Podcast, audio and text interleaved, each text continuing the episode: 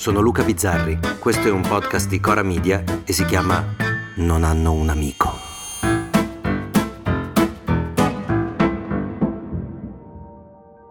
Un giorno, sarà stato in seconda liceo, arrivò un mio compagno con la cartella una roba proibitissima. Ora, visto che quello con le robe proibitissime in cartella ero sempre io, il delinquente decise di rendermi partecipe del suo malfatto. Mi aspettavo di vedere le stesse sostanze che avevo io in cartella, magari in quantità minore. E invece il ribaldo tirò fuori un libro. Sulla copertina c'era scritto Mein Kampf. Quando l'ho preso in mano, mi sembrò di avere tra le dita la cosa più proibita del mondo, una sensazione che non dimenticherò mai.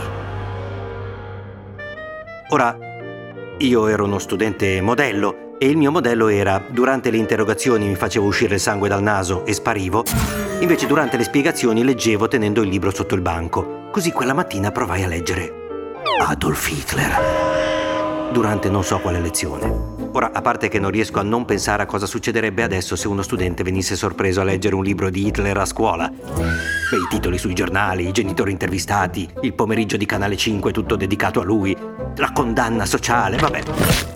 Eh, non mi beccarono e io invece mi ricordo solo che Mein Kampf era una rottura di coglioni noiosissima e che smisi di leggerlo dopo poco, annoiato, per niente convinto a diventare nazista, e tornai a leggere un altro libro che lessi sempre al liceo, sempre durante le spiegazioni, che si chiamava Flash Viaggio a Kathmandu.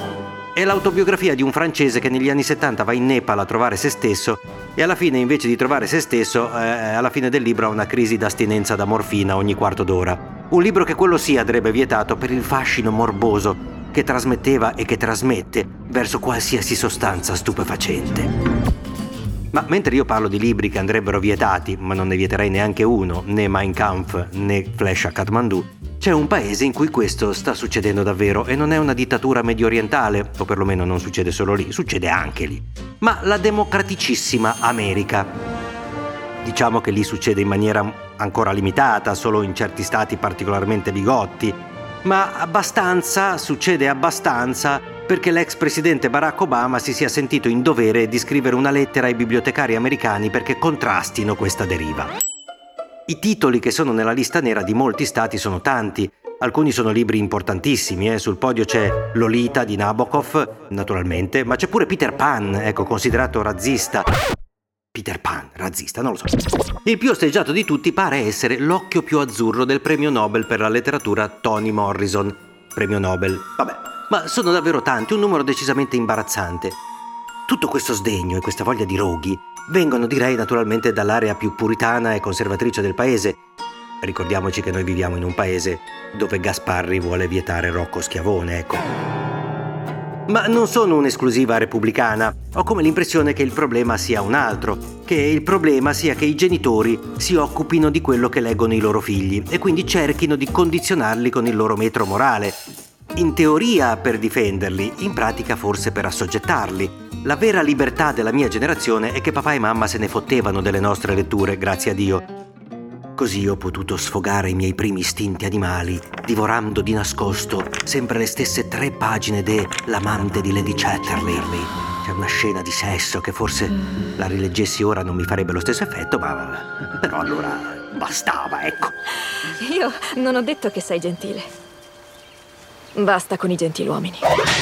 Ma adesso i genitori controllano i libri dei figli, guardano i film coi figli, vanno ai concerti coi figli e quindi probabilmente dall'America presto o tardi arriverà anche questa disastrosa abitudine di decidere quali libri siano accettabili e quali meno, quali autori e quali temi, in un tentativo di appiattimento culturale mascherato da tutela per i minori i quali possono fotografarsi in ogni istante della loro vita, possono modificare i loro corpi e i loro volti per rendersi costantemente seduttivi, non considerando un fattore secondario come la realtà dei loro corpi e dei loro visi, anche perché sono tutti belli, eh? Non esistono più i cessi a pedali, i nostri figli sono tutti belli, belli e intelligenti. Ma guai se leggono Lolita, che racconta loro l'abisso della dipendenza, guai se posano gli occhi su parole che non siano conformi ai loro standard, eh, anzi ai nostri standard, guai se subiscono lo shock di sapere che ci sono altri mondi, altri pudori, altri modi di rapportarsi, altri dolori di quelli che papà e mamma decideranno siano quelli giusti per te, perché ti amano loro.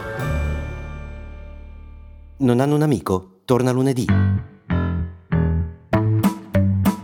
Se volete commentare, se avete idee o suggerimenti per nuove chat di WhatsApp o testimonianze di nuove chat di WhatsApp, potete scriverci a nonhanunamico@gmail.com o nonhanunamico@coramedia.com. Anche per gli insulti, prendiamo anche quelli. Non hanno un amico è un podcast di Cora News prodotto da Cora Media. È scritto da Luca Bizzarri con Ugo Ripamonti. La cura editoriale è di Francesca Milano. La supervisione del suono e della musica è di Luca Micheli. La post-produzione e il montaggio sono di Daniele Marinello. Il producer è Alex Peverengo. Le fonti dei contributi audio sono indicate nella sinossi.